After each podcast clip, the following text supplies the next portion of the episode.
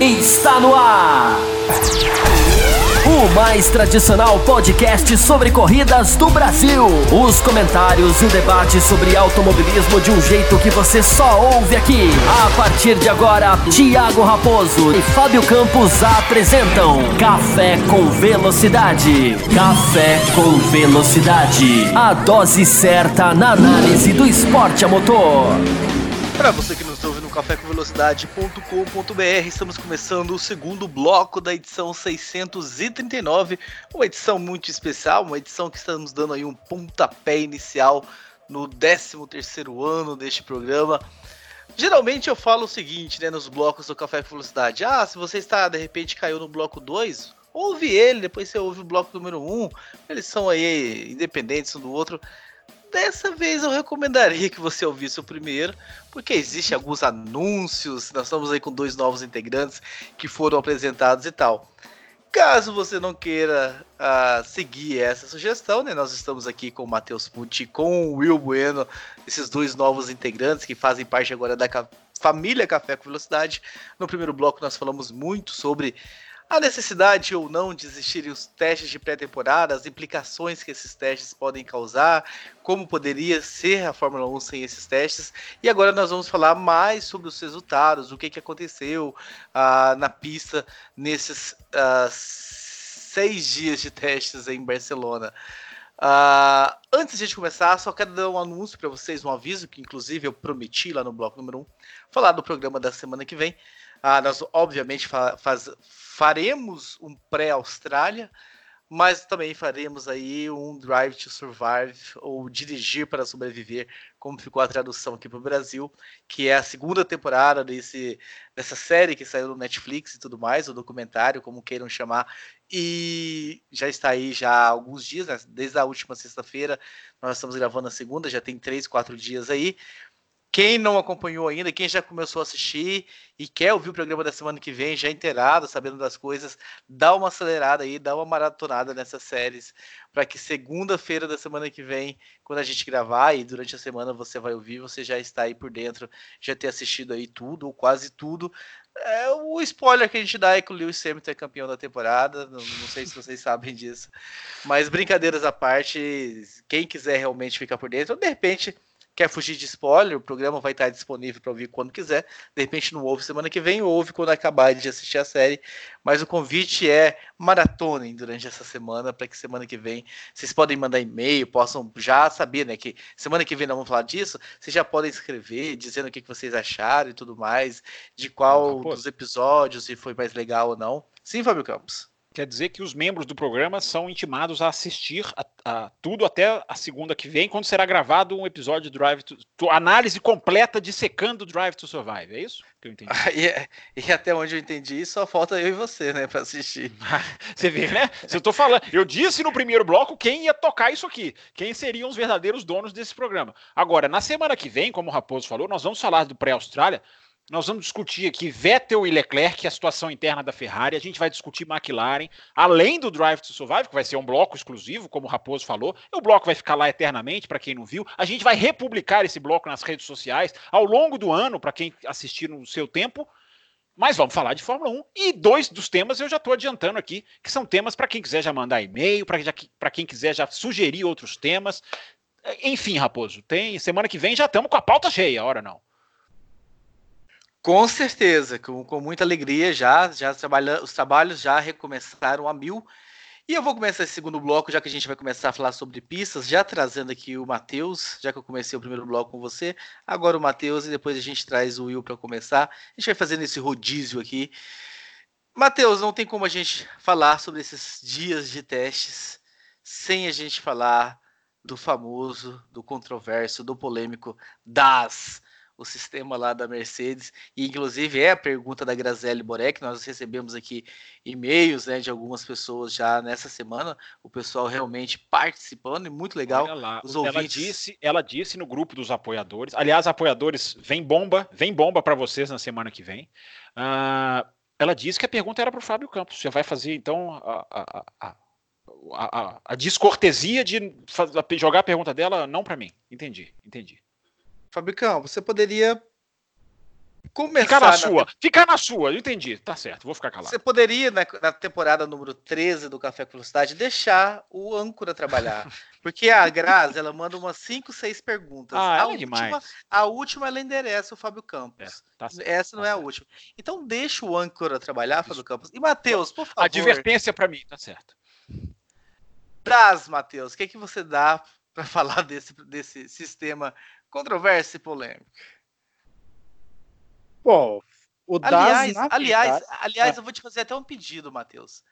Ah. Existe a grande possibilidade de ter gente ouvindo a gente que de repente ficou alheio a tudo que aconteceu oh. na pré-temporada e não oh. sabe o que é o DAS. Então, se o senhor puder, primeiramente explicar e depois opinar, seria legal.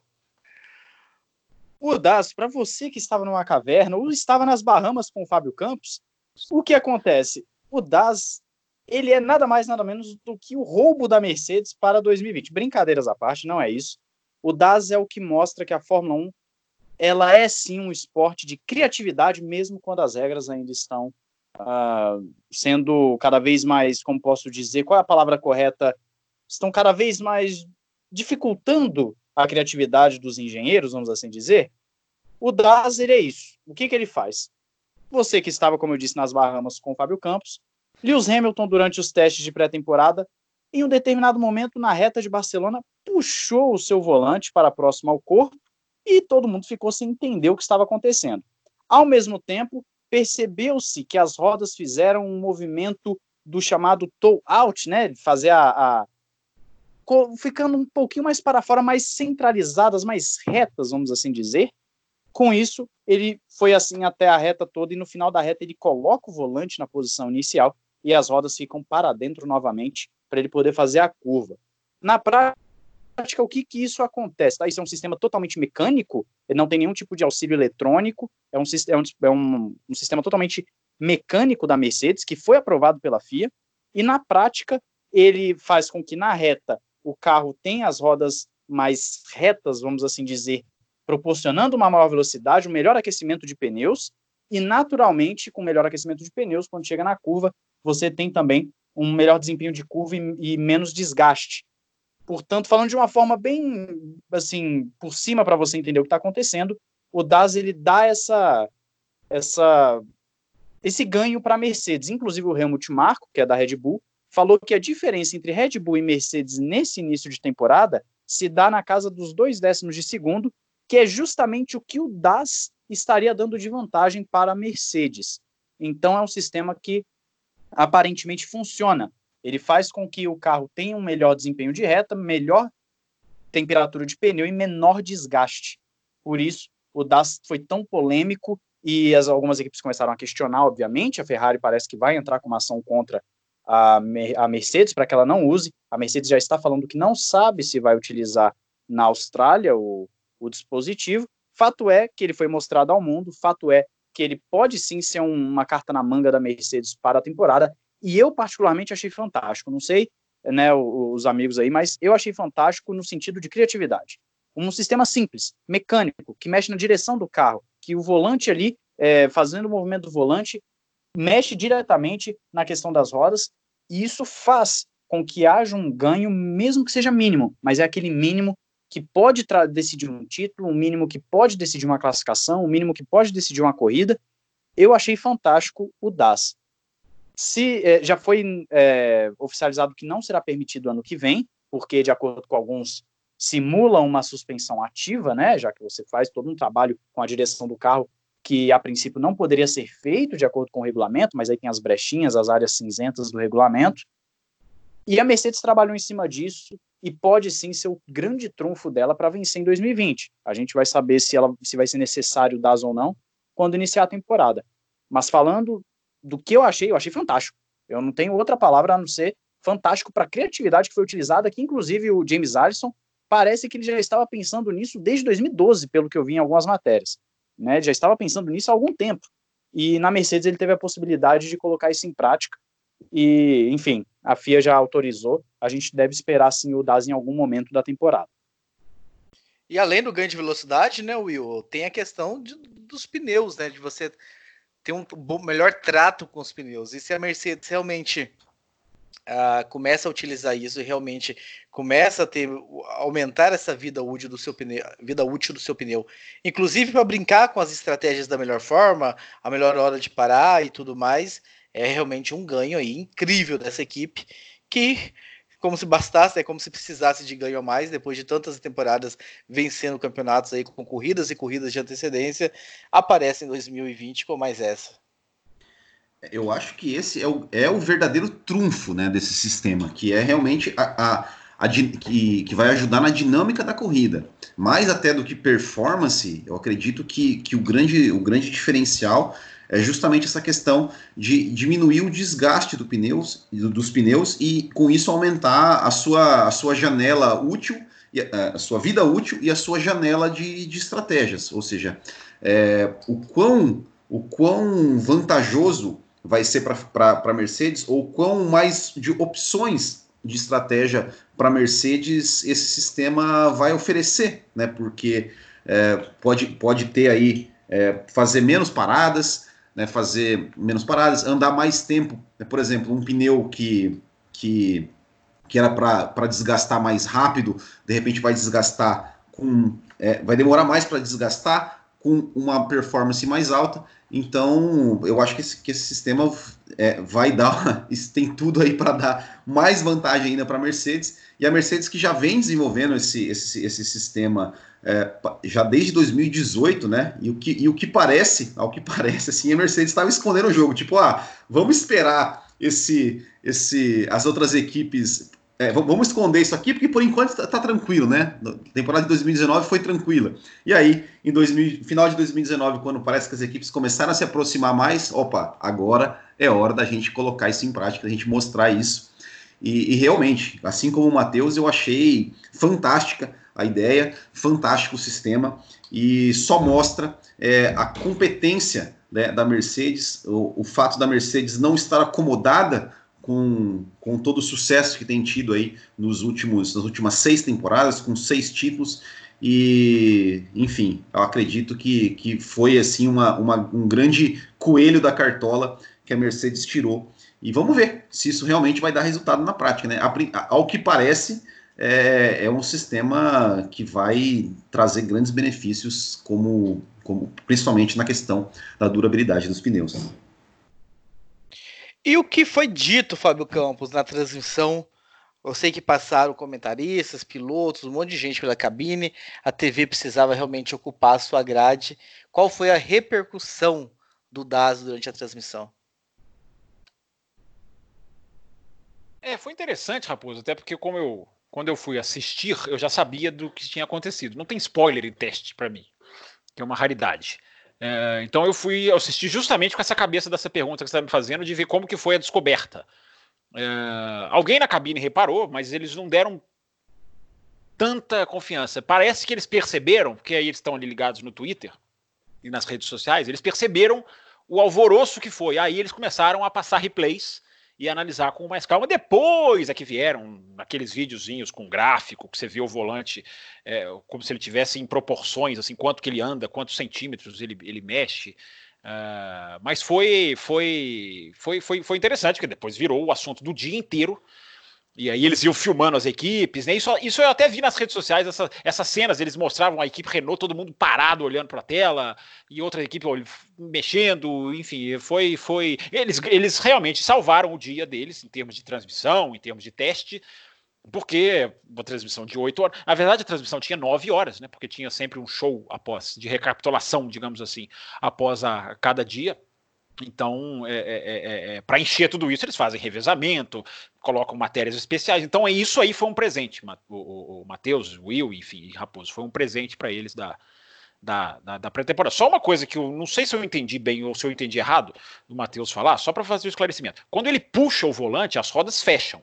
É, não sei se o Matheus falou exatamente isso e eu que entendi errado. Quando ele volta o volante, as rodas abrem, porque o carro fica mais. Uh, uh, uh, digamos, ele fica, ele ocupa menos espaço na reta e, e o grande segredo é a questão do contato do pneu com o solo, né? Ao, ao, mudar de posição, uma borracha que estaria se desgastando de uma maneira, digamos, mais fixa, ela agora muda um pouco o ponto de desgaste, por isso que preserva a, a, a vida dos pneus. E, e, esses dois são tímidos ainda, eles estão tímidos, que eles estão estreando hoje.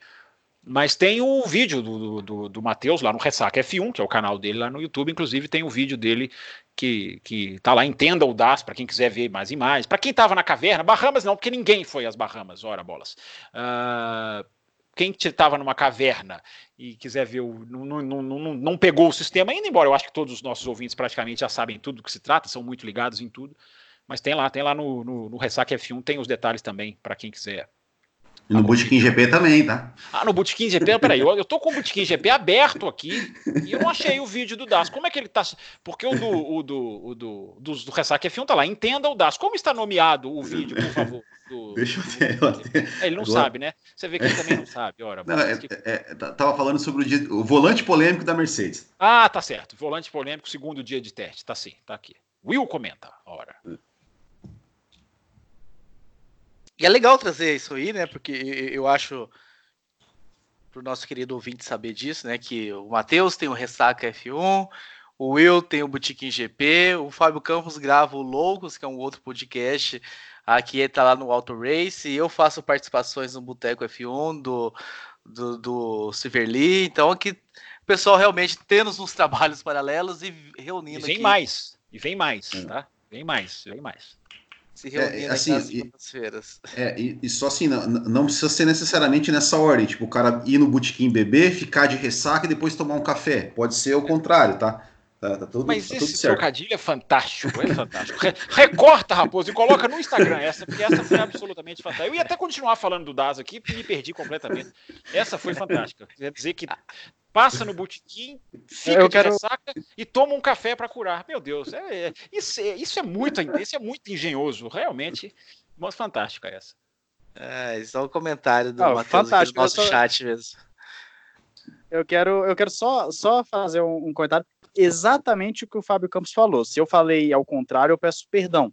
As rodas estão para fora, quando ele puxa o volante, elas ficam mais para dentro, só que centralizadas, que isso faz com que o pneu, é, com que o ar passe de uma forma ao carro ganhar a velocidade de reta, e então é, o, o desgaste de pneu se torna menor, a temperatura se torna melhor, e com isso, quando ele está se aproximando da curva, ele volta o volante para a posição original e as rodas abrem novamente. Então, isso. se eu falei ao contrário, eu peço perdão aqui, Não, é, é apenas isso. corrigindo. E se você falou certo e eu que entendi errado, eu também peço perdão, só para ficar. Mas ficou esclarecido, o importante é que ficou esclarecido.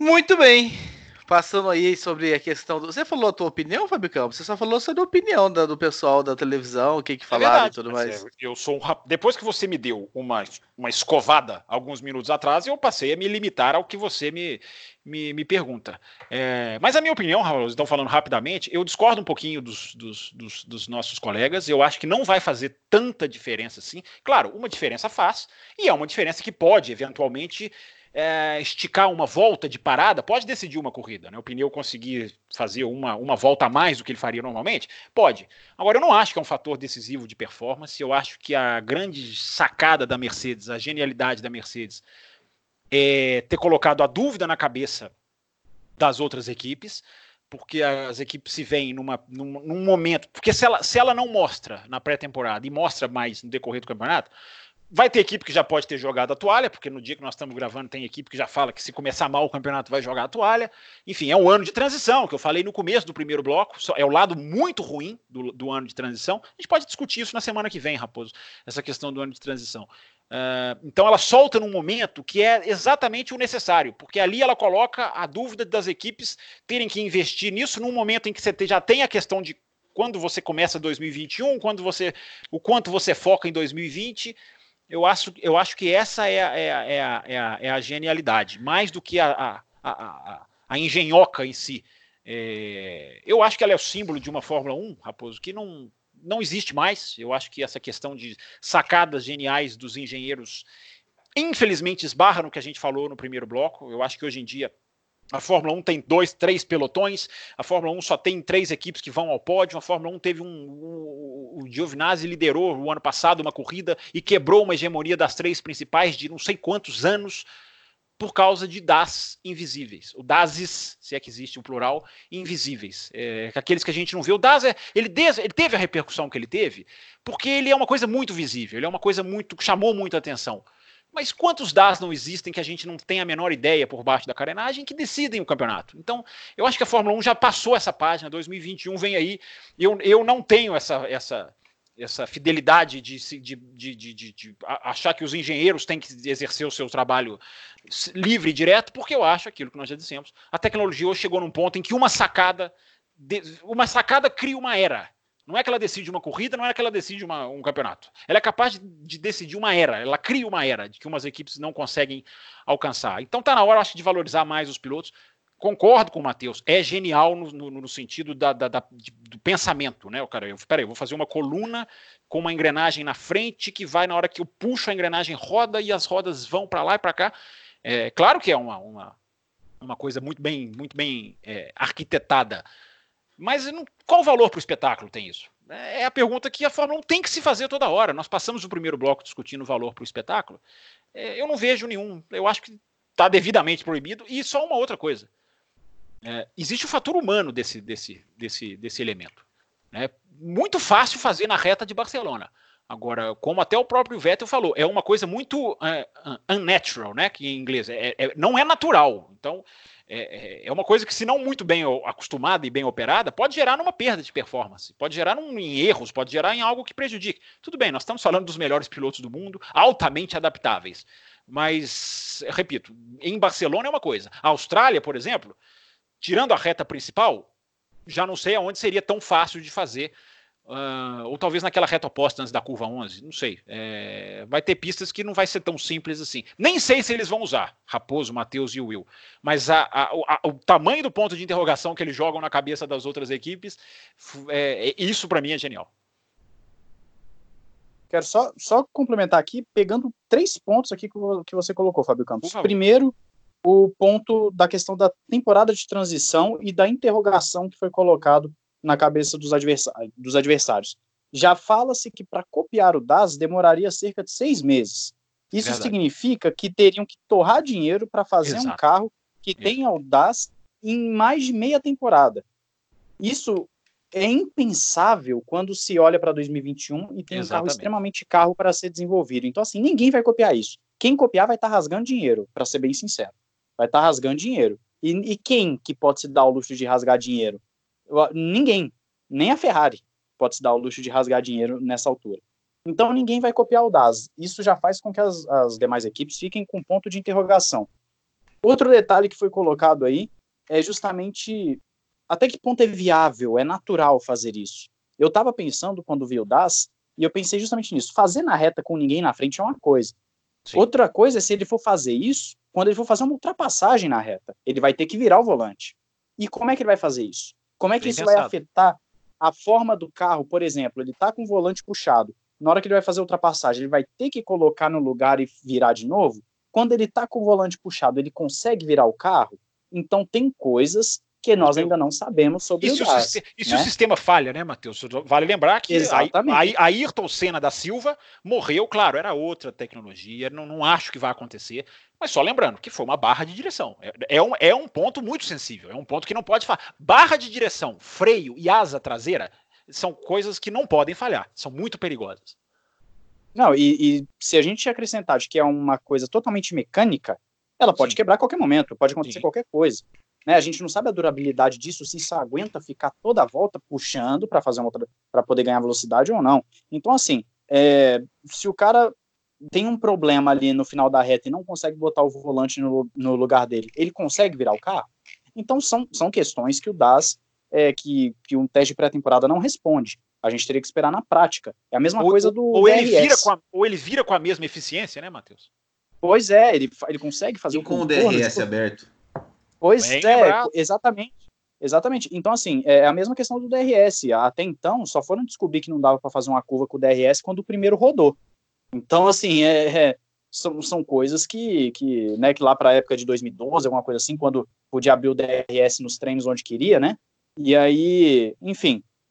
Então, até que ponto o DAS pode ser utilizado, até que ponto é viável utilizar, Será que ele vai ser tão eficiente assim na hora que você fizer uma ultrapassagem? É, então, são questões que são colocadas até a nível, como você falou, de, de, de, de pode quebrar, são coisas perigosas, de segurança. São coisas até relacionadas à segurança, e aí eu acho até mais válido, voltando para a questão polêmica, eu acho até mais válido do que o Halo, para ser bem sincero. É uma questão de segurança a se pensar até mais válida do que o Halo. Porque está falando de um carro a 300 por hora numa reta, que se o negócio falha, ele pode enfiar porrada num outro cara, ele pode passar a reta e bater num muro, enfim. São, são questões e questões, né?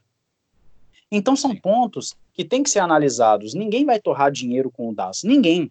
Mas a dúvida que ficou, ela é grande. E quanto a se vai ganhar ou não é, performance com isso, eu acredito que pode ter um ganho sim, além de uma volta, por exemplo, né? Pode ter um ganho maior sim. Eu pode acredito. Ser, sim, sim, sim. É, eu falei como, eu... como um achismo aqui, mas a sim, gente não sabe. eu né? entendi né? aqui um. É, a gente sim, não sabe sim. na prática, né? A gente vai ter que esperar na prática. Mas eu acredito que se a Mercedes estiver ali com a Red Bull, por exemplo, no calcanhar dela, eu acredito que a Mercedes vai começar a considerar os Audaz para ganhar esse título. E a Mercedes, como bem disse o Will, acho que a palavra que define a Mercedes é competência. É uma equipe que, mesmo ganhando tudo, não mede esforços para se manter no topo. E esse é o grande detalhe da Mercedes que, que chama atenção e que, quando a gente olha por esse lado, a gente para de olhar a questão da hegemonia e passa a olhar com bons olhos, falando a competência de uma equipe. Isso é fantástico é. também. É verdade. E uma volta faz diferença, né? Haja, haja visto o Grande Prêmio de Singapura do ano passado. Agora, Thiago Raposo, se a gente não falar das forças da Fórmula 1, eu acho que esses dois aqui vão pedir demissão após a primeira, a primeira gravação do ano, hein? Você não, você não tem essa sensação, não? Estou aqui procurando a minha brecha para introduzir tá esse assunto. Rafael Brandão nos escreveu aqui, né? Olá, pessoal do café. Esse é meu primeiro e-mail, Will. Então ah. é pra você, Will. O Will vai responder o primeiro e-mail do Rafael Brandão. Obrigado, ele Rafael. Assim, Seja bem-vindo, Rafael, aos e-mails. E ele traz uma, uma, uma, discussão interessante. Will. Ele fala que é inegável que a Williams superou em Barcelona até os próprios tempos, referentes ao ano passado, falando dessa melhora da Williams. Ele fala, né, com base nisso, eu pergunto, essa suposta melhora teria sido alavancada pela saída do Pad Low? E aí ele faz uma, uma, comentário interessante aqui, uma análise interessante, uma pergunta.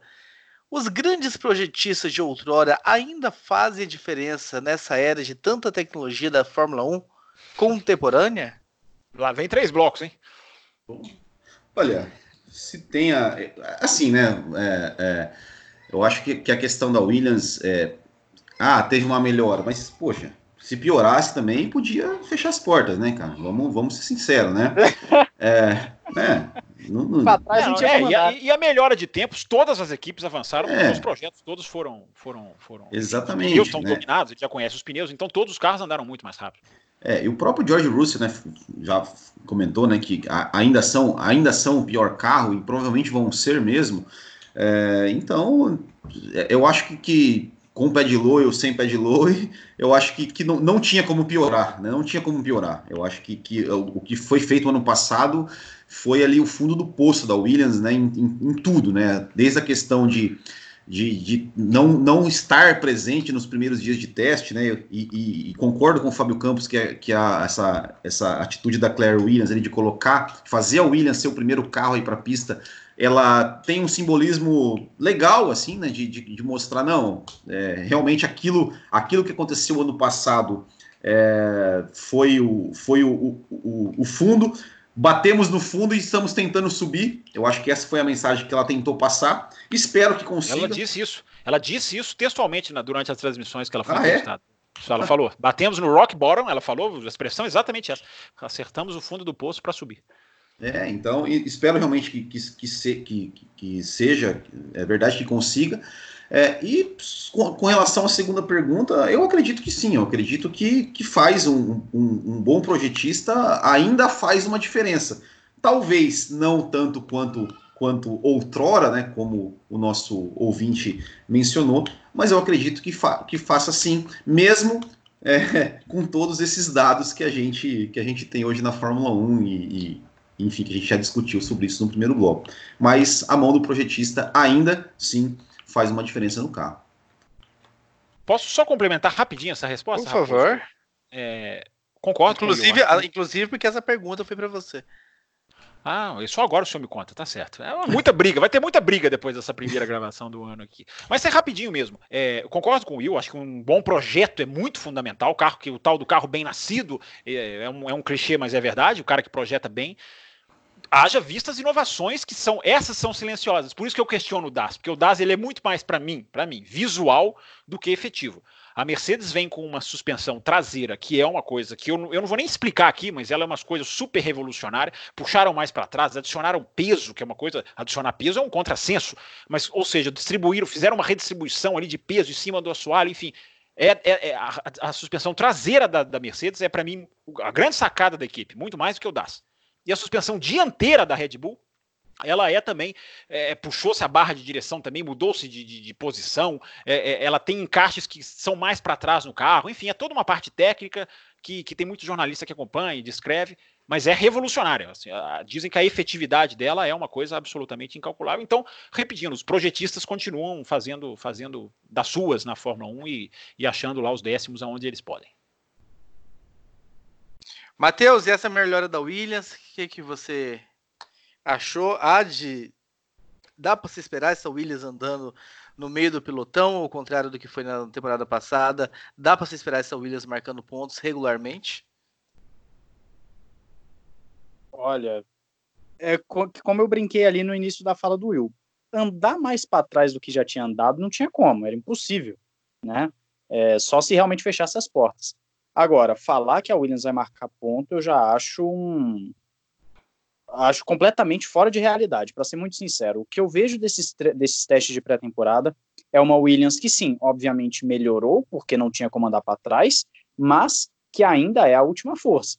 Né? A Williams aqui, de acordo com, com os tempos que tem aqui, ó, só um comparativozinho interessante, ela foi 1 segundo 359 mais rápido do que o melhor tempo dela no ano passado, nos testes de, de pré-temporada. Foi a equipe que apresentou a maior evolução. Mas para uma equipe que era um segundo atrás das demais, a gente tem que ver que ela tinha que tirar um pouquinho mais que isso, né? Então é uma equipe que eu vejo como a última, tá, do pelotão. Inclusive eu vou fazer um comentário aqui já até deixando em aberto para todos vocês, para todos para todos debaterem, que tem um, um, um dado da Auto Auto Automotor Esporte, se eu não me engano, um portal alemão, se não me engano é esse o nome, um dado muito interessante que eles fizeram, claro, baseado nos testes, nos stints, etc. Como estaria o grid, mais ou menos? A Williams é a última colocada nessa, nesse achismo deles, no que eles, nesse, nesse, nessa lista que eles fizeram, a Williams seria a última colocada. E as demais equipes estariam separadas ali por um, dois décimos, mais ou menos. A Williams estaria a um décimo atrás da Alfa Romeo, que por sua vez estaria um décimo atrás da Haas. Seriam as três piores equipes, e eu concordo pelo que eu assisti nos testes de pré-temporada.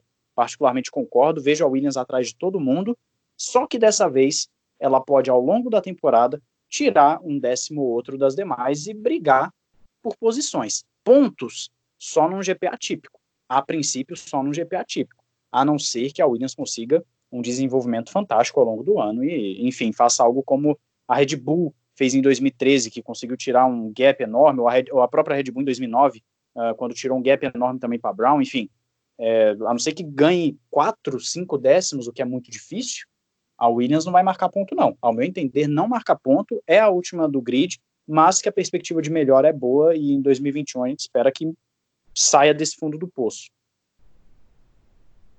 Outro que perguntou da Williams aqui pra gente foi o William Barbosa, que também nos escreveu. Agradeço aqui o William Barbosa pelo e-mail. Ele fala aqui, né? Desde já agradeço a todos, obrigado pela linda camiseta da promoção que teve no final do ano passado. Aguardem, semana que vem nós vamos anunciar mais promoções aí relacionadas com apoiadores, envolvendo camiseta e tudo mais.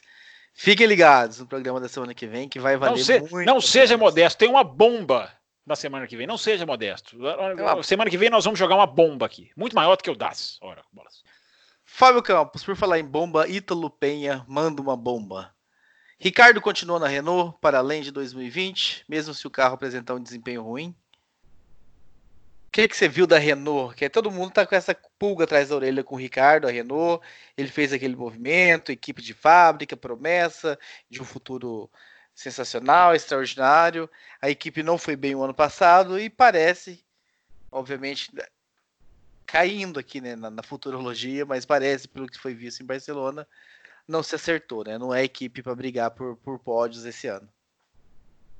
Você ficou com essa impressão? Eu vi muita gente colocando a Renault como fortíssima. E até as voltas que a Renault fez não foram ruins. É, mas nós estamos guardando, né? Assim, o pelotão da frente. Isso chama técnica de retenção de audiência, né? Nós estamos guardando ali o pelotão da frente, daqui a pouco a gente chega neles. É, mas para responder simplesmente a sua pergunta, eu acho que é. Na verdade, é... na verdade, a minha intenção era chegar nele semana que vem. Não, não. A, a retenção de audiência. Não, nós vamos, nós vamos. Não, nós não vamos fazer isso. Nós, quero, nós temos que falar dos testes agora deles e semana que vem é aquilo que nós combinamos, não é isso? Vamos falar das situações internas, brigas de pilotos, vai, Vettel, a Leclerc. A gente vai dar uma casquinha deles essa semana, então. É absurdo pra... isso. Não, é isso. É... Mas enfim, rapidamente, eu acho que o Ricardo, é, a paciência dele é muito clara que não, não vai ficar ali se uma coisa não andar.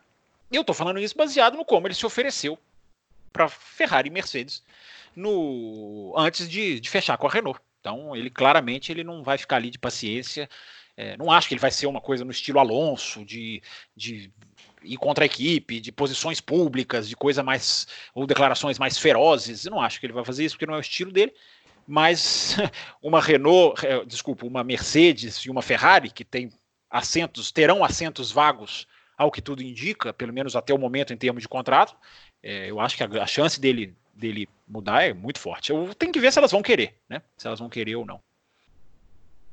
Diga, Will. Will e, só, e só, e só para dar um dado aqui com relação a, a, ao teste, né?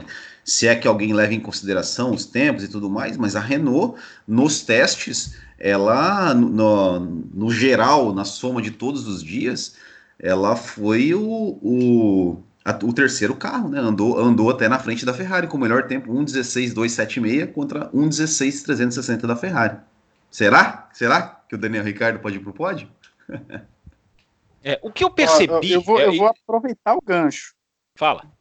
Vou, rapidinho, vou aproveitar o gancho do, do assunto Ricardo Renault e falar o seguinte: uh, o Ricardo, esse ano, já falou que ele está assim aberto a outras propostas, mas que pode ficar na Renault sim, mas ele está aberto às outras equipes, não está de portas fechadas para nenhuma proposta.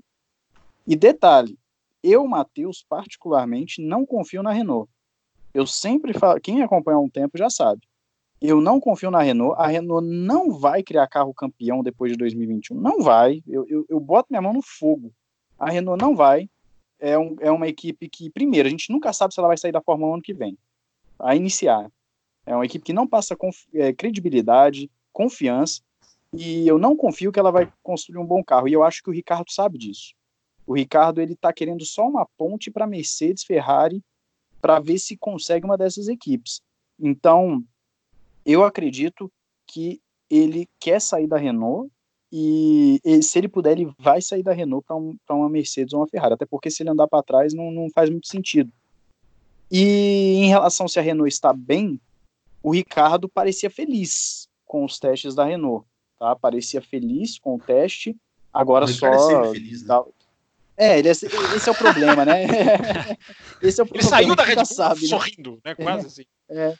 Mas é, ele estava. O que, o que eu vi até de, de jornalistas lá do paddock, uh, de que ele estava mais feliz que o normal, vamos assim dizer. Ele estava realmente animado com os testes da Renault, e aí fica aquela pulga atrás da orelha a Renault realmente está andando bem, como o Will pontuou agora, de ter sido o terceiro melhor tempo, ou a Renault ela apenas apresentou um teste bonzinho e vai andar atrás da McLaren, da Racing Point, que é o que eu acho que deve acontecer. Então, colocando a minha opinião nesse caso, eu acredito que o, que o Ricardo, se tiver a oportunidade, ele sai e a Renault não deve vir lá essas coisas, não. Fábio Campos, e as três grandes? Pra gente falar realmente do que importa, do que o pessoal está esperando ouvir da gente aqui. Obviamente, tudo que nós dissemos foi altamente significativo, mas o pessoal quer saber e a galera lá da frente. Ah, Raposo, assim, é...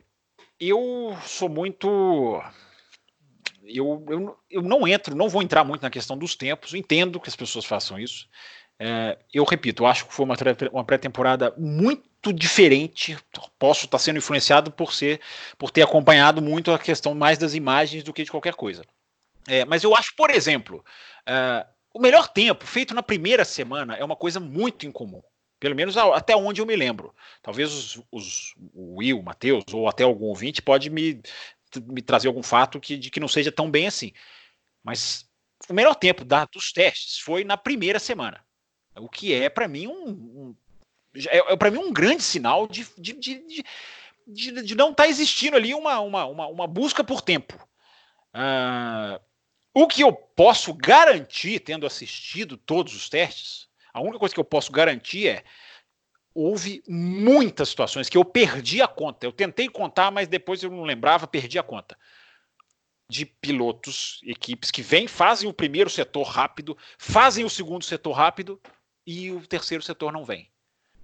É, quando faltavam oito minutos para o final de todos os testes, nos últimos oito minutos, era engraçado, porque a, a, a Mercedes, a Red Bull e a Ferrari estavam lançando a, a, bota na pista e a Alfa Romeo já estava com o box praticamente todo fechado, o carrinho já desmontado, os caras já fazendo aquele negócio das caixas, colocando na frente. Foi até engraçado, né? Porque é uma coisa que a gente, no final de semana, normalmente todo mundo começa mais ou menos junto e meia hora depois da corrida já tá muitas, muitas das coisas já estão encaminhadas. Nesse caso foi engraçado, porque uma equipe já tinha encerrado os seus testes e as outras estavam na pista mandando a bota. Isso eu posso garantir para o ouvinte. Faltando oito minutos, o Verstappen vinha numa volta para ser ali esbarrar no 1.15.7, se eu não me engano, que, é, que foi a volta do Bottas. Se eu não estiver falando o tempo errado. Claramente ele levanta o pé na reta de chegada. Na reta. Isso eu posso afirmar para o ouvinte que eu vi, reprisei, voltei. Uh, então, gente, eu estou citando esses exemplos uh, porque eu acho que esses testes foram assim. Eu disse já aqui no Café com Velocidade, em outras temporadas, que testes não eram para ser renegados, que tirando 2019, o de, o de 2018, 17, 16, deram claras visões. Não tenho esta impressão nessa temporada. Acho que aquilo ali foi tudo uma. Ninguém quis mostrar nada, ninguém. As, as medições da Ferrari eram todas com o motor lá embaixo, as medições de reta. É, a grande dúvida para a pré-temporada, que a gente pode discutir na semana que vem, quando vamos entrar mais a fundo, é, em 2020, e não tanto em pré-temporada. É, a grande, uma das grandes questões é aonde está essa Ferrari aonde está, porque está todo mundo pessimista, o Matias Binotto fala que está um horror, o Vettel dá entrevistas meio murcho, a imprensa diz que tem problema aqui e ali. Eu não estou convencido. Eu não estou convencido de que não é um enorme, um enorme é, é, é, é, jogo de cena, embora eu, eu, tenha, eu tenha as minhas preocupações. Mas, eu, Raposo, muito difícil. Eu acho assim, a Mercedes, a facilidade com que a Mercedes fazia os tempos pode indicar uma, uma, uma supremacia, e já, a gente analisa muito com o histórico dos outros anos. Né? Fossem todos os carros brancos, sem nome, acho que a percepção da Mercedes era diferente. A Renault também me passou essa impressão, de sentar já, dos pilotos entrarem na pista e já virarem voltas rápidas. É, ou voltas que pelo menos se equiparavam com as outras. Mas é muito do feeling, como eu falei. O que me assusta é, são os rankings. O que, me, o que me, me causa uma certa estranheza é gente já fazendo ranking. O Matheus fez um pedaço de ranking aí, eu já discordo. Não do ranking em si, mas da existência dos rankings, porque eu acho que está tudo muito, muito, muito é, aberto. Claro, a Racing Point parece que né, o que ela fez vai render resultado. A Williams, concordo, não, não mostrou nada de excepcional. Esses, esses pingos a gente tem. Agora, fazer uma, uma ordem, um ranking, é, a grande incógnita para mim pra, é a Red Bull, para encerrar o comentário. Eu não consigo chegar a uma conclusão que a Red Bull rodou pouco, rodou muito, no sentido de rodar mesmo, de dar pirueta na pista. Foram, sem dúvida nenhuma, os caras que mais perderam o controle do carro foi o Verstappen e o Albon, algum, até um pouco, um pouco menos. É, andou pouco, fez poucos long runs. É, não sei, talvez os números aí não indiquem isso. Acho que ela é até a segunda que mais rodou, né? Acho que em votos absolutos. Não sei se o Will tem esse número, enfim. Mas ela rodava e voltava, ficava horas nos boxes. Uma grande incógnita, Raposo. Uma grande incógnita para mim. Ela foi a quinta.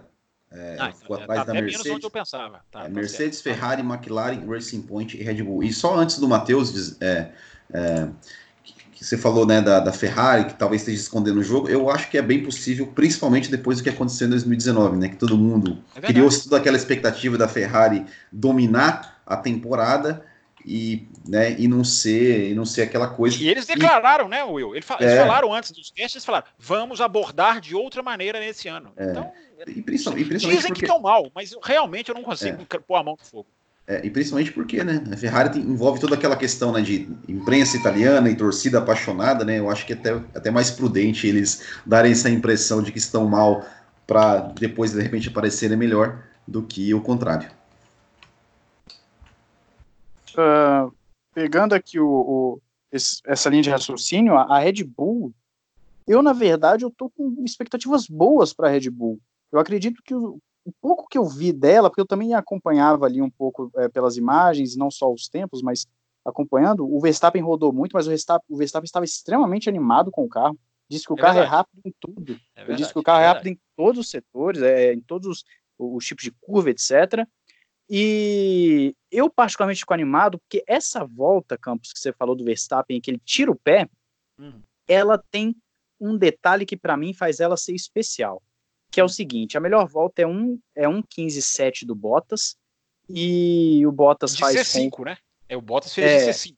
Isso. Ele fez é o que eu ia C4. falar agora. Ah, eu ia tá. falar isso, agora. tá. O É, Bottas desculpa. fez de C5. O Verstappen, ele faz essa volta de C4 Sim. e para ser muito sincero, eu não consigo ver uma margem muito maior para o Bottas de C5 fazer mais rápido. Pode ser que ele chegasse num 15.5? Ok, pode ser. Mas o Verstappen ter a possibilidade de chegar num 15 de C4 é porque essa. Red Bull, no mínimo, é rápida. Há quem Eu acho. garanta, há quem garanta dentro da Fórmula 1, não é nem jornalista não, gente de dentro da Fórmula 1 que 1.14 era fácil. Nos testes, não estou falando qual equipe, não estou falando que é a Mercedes. Claro que a Mercedes é a, é a principal Não candidata. Eu, Eu também não duvido. Eu também não de- duvido. de botar uma volta de classificação. Eu Não- também não não duvido. Por isso, por isso que eu invalido a pré-temporada. Por isso Uma- que eu, eu estou invalidando essa pré-temporada. Eu acho que ninguém chegou aonde os carros estão perto de chegar. Então, a Austrália, para mim, É. felizmente, é uma grande incógnita. Eu fico feliz. uma volta de classificação, eu, eu não duvido que faria um 14, é porque ali eles não estavam com a volta de classificação e tal, não devia estar com o máximo de motor, aquela coisa toda, né? Agora, a Ferrari, então, fechando a questão da Red Bull, para mim, a Red Bull ela pode surpreender. Eu, eu acredito que a Red Bull, pelo menos inicialmente, eu gostei do que eu vi. Eu gostei, ela me passou confiança. Não é aquela coisa de todo ano de ai, vamos ver se a Red Bull. Não, eu gostei do que eu vi. Eu acredito que a Red Bull pode sim dar uma beliscada na Mercedes e, e a Red Bull ela tem um histórico muito bom de, de conseguir tirar o- a, a diferença ao longo da temporada. A gente, se a gente pegar o final das temporadas, a Red Bull está sempre mais próximo do que, do que iniciou o ano. Ela Pois é, sempre isso, mais isso não é mais, isso não é suficiente, né? Eles precisam Não, corrigir não é. os começos de ano deles, né? Apesar de 2018 foi Exatamente. forte, como eu falei. Se eu não me engano, o Ricardo fez uma crítica dessa à Red Bull. Se eu não me engano, no ano passado, algo assim, de que o time tem que começar o ano bem, porque não dá para começar todo ano em terceiro ali no né, dentre os construtores e aí no final do ano tá ganhando corrida. Não, não dá, tem que ganhar Não corrida dá início. Honda, não dá para Honda ficar usando cinco motores por ano mais. Ela já subiu de Tá. nível. Ela já subiu de É. nível. Ela não tá mais no fundo do pelotão. Agora, agora dá para dizer também que a Honda também é uma, é uma grata evolução que aconteceu com ela e, e ela pode ser o grande trunfo da Red Bull aí para 2021 talvez, porque a Red Bull virou uma, uma montadora, né? A Red Bull virou uma montadora com a Honda, porque a Honda trabalha para ela. Que era A pra Honda ser a trabalha McLaren, né? ela. É, a Honda Exatamente. Red Bull o que, ela- o que era para ser a McLaren, né? Exatamente. Então a, a Red Bull ela deixou de ser uma dependente da Renault, onde o motor vem do jeito que a Renault quer, e passou a ter um motor feito para ela. Então a Red Bull tem tudo perfeitinho para bater de frente com Mercedes e Ferrari. Falando de Ferrari, há aquele, assim, a Ferrari é um mix de informações, como vocês bem citaram. Antes da pré-temporada, antes da, da, da pré-temporada, falava-se, inclusive eu levei muito isso pro, pro Ressaca, falava-se muito de que o carro era mal nascido, de que tinha sérios problemas de downforce. Só que aí chega na pré-temporada, o que, que a gente vê? Uma Ferrari que tem muito downforce e isso está atrapalhando a velocidade reta, pelo menos é o que o Binotto fala. Então a gente já tem uma contradição aí. Aí depois saem informações de que a Ferrari estaria utilizando um modo de motor mais lento, e o Binotto, inclusive, confirmou, li uma matéria dele hoje, ele falando que sim, eles Eu estão acho, utilizando eu acho essa informação, eu acho essa informação muito crível porque os GPS que eles fazem, não é jornalista, a própria Fórmula 1 faz das equipes, mostram que a Ferrari não tinha velocidade reta igual a Haas e Alfa Romeo, que são motores Ferrari. Isso para mim é, Vale- é a prova cabal, né? E vale dizer o seguinte: o Binotto confirma que eles estão num modo de motor, vamos dizer, entre aspas, seguro para não ter problemas de confiabilidade, o que pode ser um blefe, às vezes eles só não querem mostrar mesmo o, o potencial do motor. Inclusive, o Binotto está criticando, falando que o motor de 2020 não é tão bom quanto o de 2019. Então, assim, palavras do Binotto. Não, não é um, um, um jornalista falando uma possibilidade. O Binotto está colocando no ar de que o motor não é tão bom. Só que aí nós temos o seguinte: se formos analisar as voltas da Ferrari, se não me engano, eu posso estar aqui falando uma besteira, mas se eu não me engano, pelo que eu acompanhei, eu acompanhei todos os dias também, a volta mais rápida da Ferrari foi feita de asa fechada. Ele não abriu asa na reta, não utilizou tudo que o motor poderia dar e chegou ali a, a, a eu acho que nem a 300 por hora direito, estava chegando a 280, 290 ali, nem passava para oitava marcha, para ser bem sincero. Então, a Ferrari escondeu o jogo, sim. Na reta, pelo menos, ela escondeu o jogo totalmente. E se esse carro vai vir rápido de reta e tendo corrigido o problema de downforce, há esperança para a Ferrari. Há esperança, sim, de uma, de uma boa de uma boa temporada, porque um carro que, a, que antes falava-se que era mal nascido e agora está falando que o carro tem downforce até demais, então, né? E eu ainda vou pegar um comentário a mais do, do, dos caras lá do Auto Esporte que ficam em determinadas curvas. Eles falaram que o carro da Ferrari, ele tava, o da Mercedes e o da Red Bull muito seguros, na, na principalmente naquela curva, se não me engano, a 3, que é aquela curva longa, né, para a direita. E, o, exatamente. E a Ferrari tão seguro quanto, um carro muito no chão, muito, é, é, é como eu posso dizer, me fugiu a palavra aqui agora, mas um carro totalmente preso. Uh, né? Preso, exatamente, preso. Um carro que não apresentava dificuldade nenhuma ao, ao piloto. Então, pode ser que essa pré-temporada tenha escondido muita coisa da Ferrari e a Ferrari surpreenda. Talvez não em Melbourne, porque, como eu disse, Melbourne tem aqueles resultados absurdos que a gente né, nunca mais acontece, tipo um Magnussen no pódio, essas coisas. Mas acredito sim que podemos ter surpresas com Red Bull e com Ferrari, a animação do Max Verstappen não me parece comum. Ele realmente estava extremamente animado com o carro. E a Ferrari, com essas informações que a gente vai pescando aqui e ali, dá a impressão de que está escondendo coisa assim. A Mercedes a gente já sabe que vem forte. A Mercedes eu acho que é seguro dizer que vem forte. Agora, podemos ter uma boa briga sim. Sobre a Ferrari, nós recebemos aqui duas perguntas, Will, sobre essa questão da FIA aí com ela, né? O Marcos Vinícius Salles mandou, né? Qual o significado? Aliás, o Will, da... o Will já mencionou isso aqui fora do ar, né, Will? Agora ele Sim. vai poder falar no ar. Qual a nota bizarra da FIA na última semana sobre a investigação dos motores da equipe italiana? Teria a Ferrari usado de sua influência para não permitir que a nota da FIA dissesse que foram encontradas irregularidades, no motor? Aí a Graziella também faz a mesma pergunta. Aliás, é essa a pergunta dela para o Fábio Campos. Ah, sobre a investigação da FIA promotor. Então... Mas agora você já direcionou para o Will, eu não vou ser mal educado, o Will vai começar a responder. Mas o Will responder não quer dizer que o senhor não vai responder, Fábio Campos. Mas eu tenho certeza que ele vai cravar e eu não vou ter nada a acrescentar, quer ver? É, eu acho é, é isso, esse comunicado da FIA, esse acordo, essa, essa coisa secreta, eu acho uma das coisas mais bizarras e absurdas da, da, da Fórmula 1, assim, né? ou seja, uma equipe que está sendo é, investigada por uma possível regularidade, e aí a resposta é: olha, fizemos um acordo com essa mesma equipe que está sendo investigada por irregularidades, de que nós vamos não vamos é, é, revelar os termos da investigação. É, é, é, é uma coisa totalmente absurda. E eu só tenho a lamentar, né? Porque isso é ruim para o esporte. E eu, como um bobo sonhador que pensei que, que a Fórmula 1 é, iria, iria parar com essas, essas, essa politicagem né, de Bernie Eccleston, né, de, de heranças de Bernie Eccleston, né, que faz acordos com a Ferrari para com poder de veto, com maior orçamento e com tudo mais e que o esporte fosse ficar acima de tudo, ou seja, que, que ia ter transparência no esporte e que se a Ferrari é, de fato é, é, tivesse feito alguma, é, tivesse claro que, que fosse irregular o seu motor, é, que fosse ser punida, se fosse o caso. Eu acho, eu acho que essa não, não revelação dessa, dos termos da, dessa investigação, é, ela é pior do que se tivesse sido revelada que a Ferrari é, foi estava é, irregular e que não tivesse e não ia sofrer nenhuma punição. Eu sinceramente eu acho, eu acho que é menos pior seria menos pior se Porque falasse, pelo não, eu- menos não era dissimulado, né, Will? Pelo menos era Exato. escancarado. Olha aqui, não Exato. vamos punir porque não queremos punir. Agora, esse negócio de secreto, você tá coberto de razão.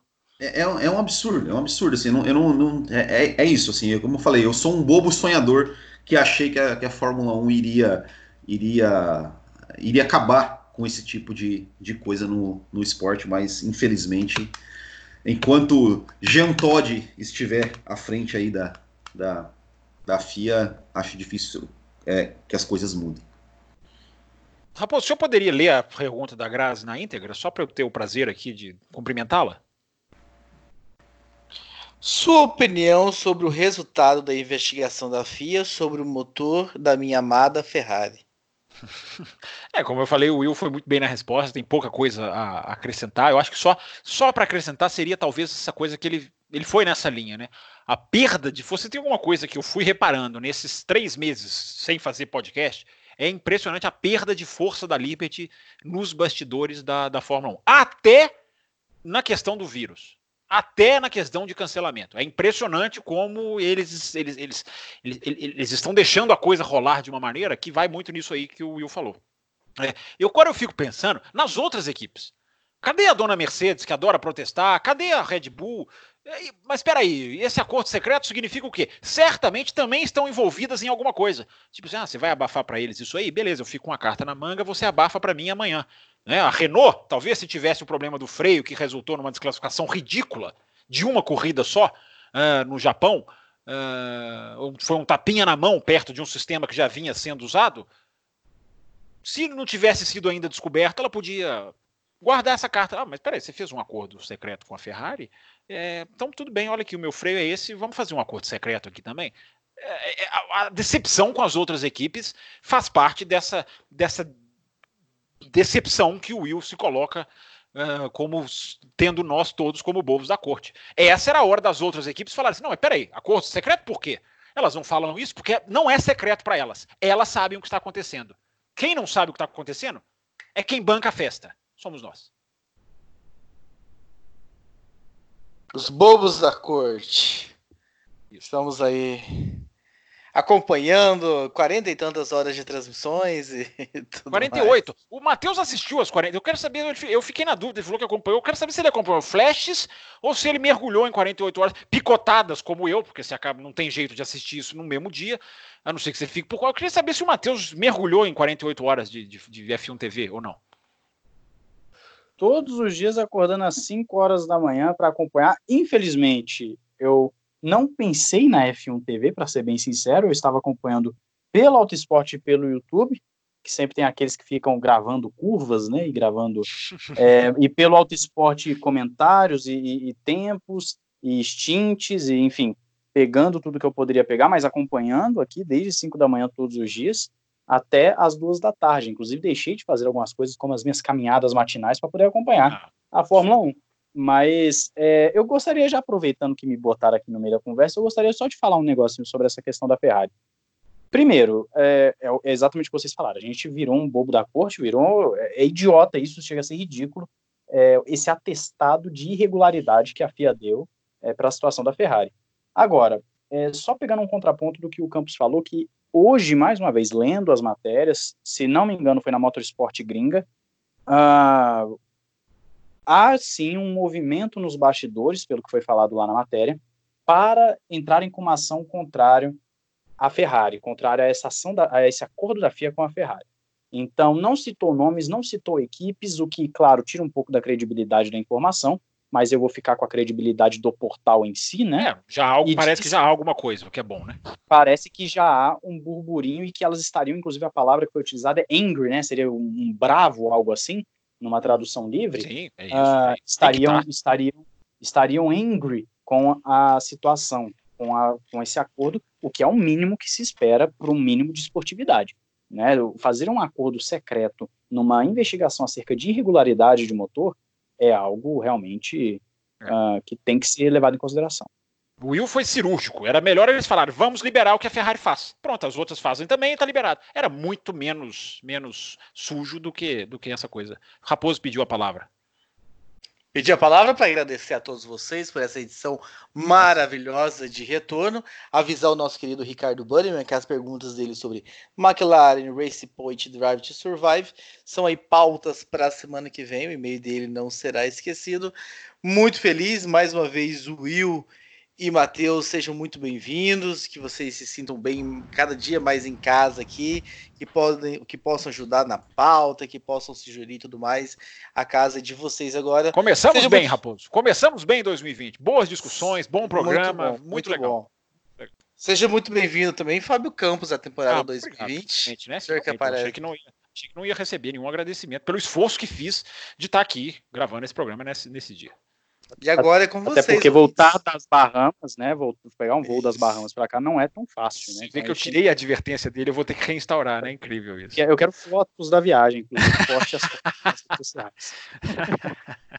Agora é com vocês, ouvintes. Receberam aí dois grandes blocos dessa edição 689. Nós aguardamos, no mínimo, uma chuva de e-mails para a semana que vem para o pré-Austrália e também para o Drive to Survive. Chuva como a minha cidade, Belo Horizonte, que eu prometi revelar no final do programa, recebeu no mês de janeiro e fevereiro.